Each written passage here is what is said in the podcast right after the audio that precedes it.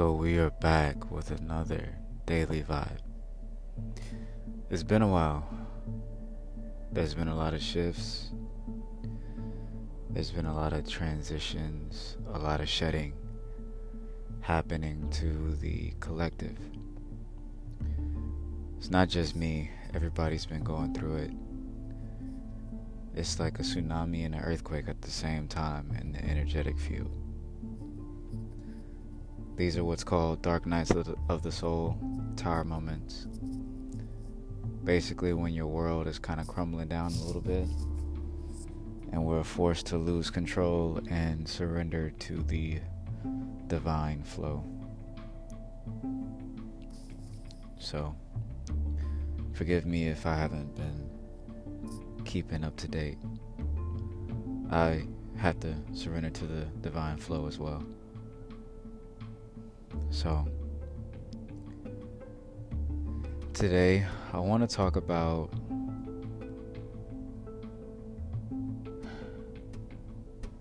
needs versus wants.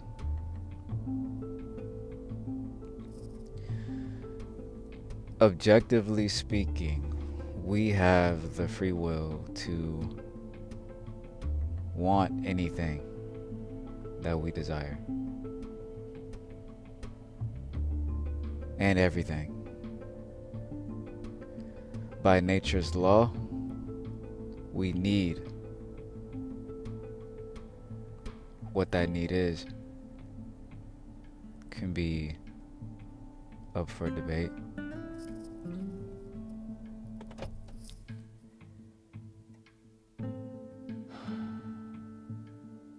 Wants can span from many places. We can want something material, a nice car, a nice home, nice clothes, nice places to go for leisure, you know, nice things, an enjoyable life, or what looks like an enjoyable life. Sometimes we want romance, connection, company, companionship. Other times we may want security, freedom, peace, abundance. And this is monetarily speaking or materially speaking, and also energetically speaking. Our wants can be infinite. But I want to spend some time on the word need. When we exist from a place of want, we need what we want, creating need- neediness dependency, clinginess, attachments. If I want a nice car, when I get the nice car, I feel like I need it for my lifestyle.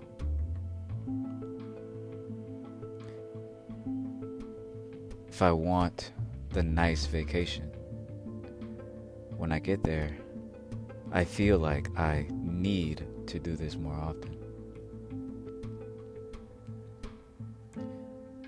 If I want the ideal partner or lover that has all these boxes checked off. When I receive that person, I feel like I need them to be complete. These are all ways that our egos can twist the nature of necessity as wants and desires to control or have a sense of control, which is an illusion. None of us are in control. How do we discover the needs that are pure? First, for example, it's an element air. We need oxygen. We need to breathe, or else we will die. That is the plain truth. We need nourishment, energy, prana. Where you choose to get your prana is your business. But prana is prana. Energy is energy. Just make sure that it's pure and not tainted.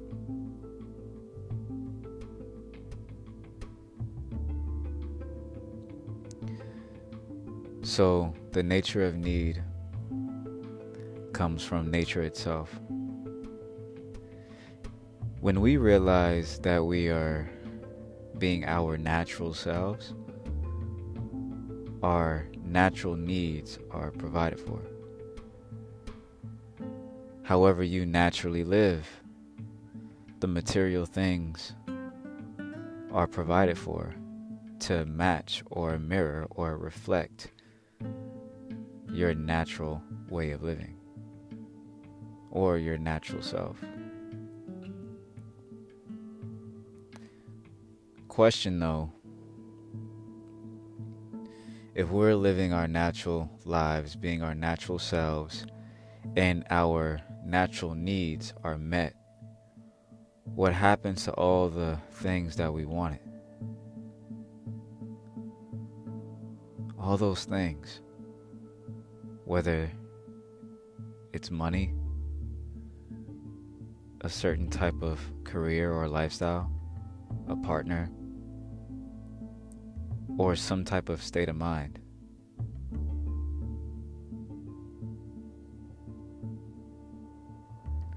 I assume, based off of my personal experience and observation of others who are on this journey with me, When our needs are met, our wants disappear. When our wants disappear, we are free to give all that we are. We're free to express all that we are, which is all that we have, which is our nature, in whatever way and however that is. It's up to you and I as individuals to discover that. And that's what the spiritual journey is really about.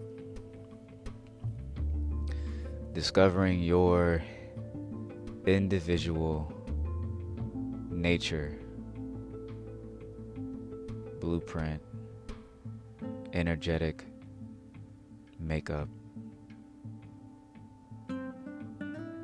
so that you can live a natural lifestyle. What falls away with wants is the identity that wanted those wants. What falls away are the false personalities, programs, and belief systems, parasites.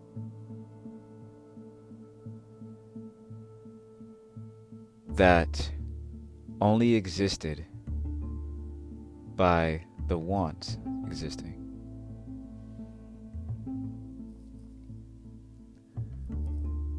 Ego deaths as many as there are false selves.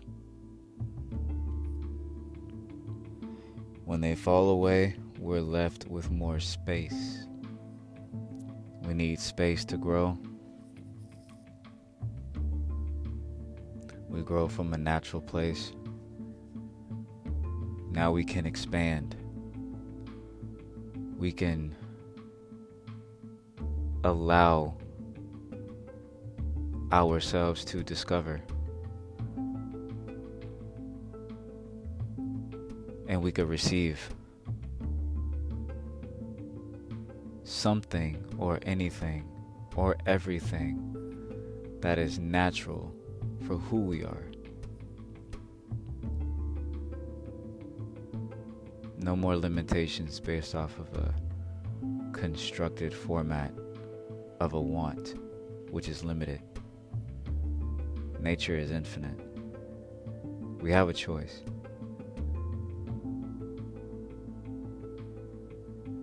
We can choose to follow our nature and desire what we need. Fall in love with that. Or we can continue to chase and chase and chase like a hamster on the wheel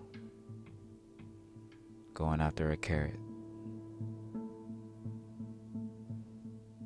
Insanity. Enslaved by our own false images that are projected in our mind or reflected in our reality, only mirroring back to us what we don't need.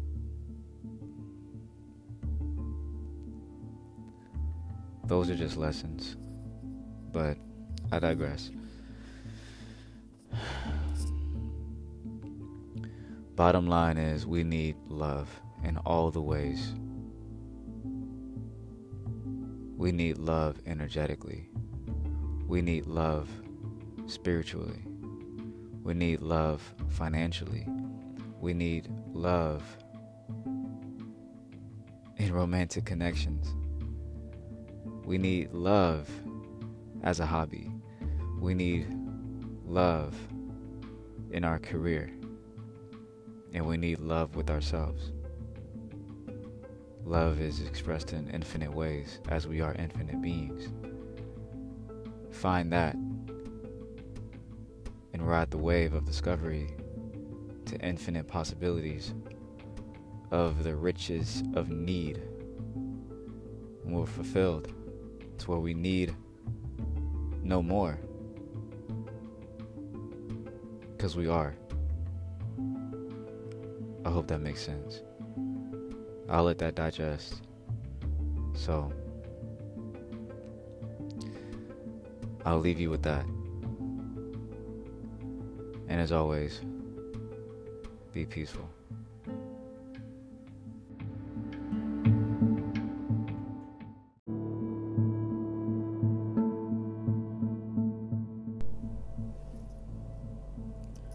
What's up?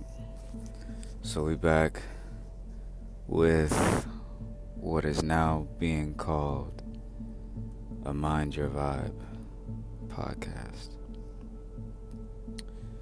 So today's topic is going to be a part two on what does spirituality look like? What does that entail? I was doing some uh, pondering and downloading and dialogue with spirit and um, it's crazy because this shit happens at random. So like, literally, we having this discussion, and I was also been watching some different interviews on um, with Terence McKenna. If anybody's familiar with like psilocybin magic mushrooms or anything like that, you know that Terence McKenna is a um, spokesperson or like a person who's uh, well known in the psychedelic culture or industry. Anyway, he mentioned how uh, that is one of the medicines or substances that kind of rip apart this whole ideology of goals, spiritual goals. And it was crazy because with me being a person who had a very strong experience with the medicine, um, for those who know me, I took six grams of psilocybin shrooms. And I went to that space of nothingness but everything. And for those who have experienced, you know, had out of body experiences their, or their own sense of like coming to the point within themselves, understand what I'm talking about. Anyway, I digress. Basically, it rips away this whole sense of there needing to be goals to be set in order to be on this journey we call spirituality. You feel what I'm saying? Like, oh, I'm gonna go vegan. Now I'm going to go raw vegan. Now I'm gonna go to liquids and smoothies and juices. Now I'm gonna go to a pranic lifestyle.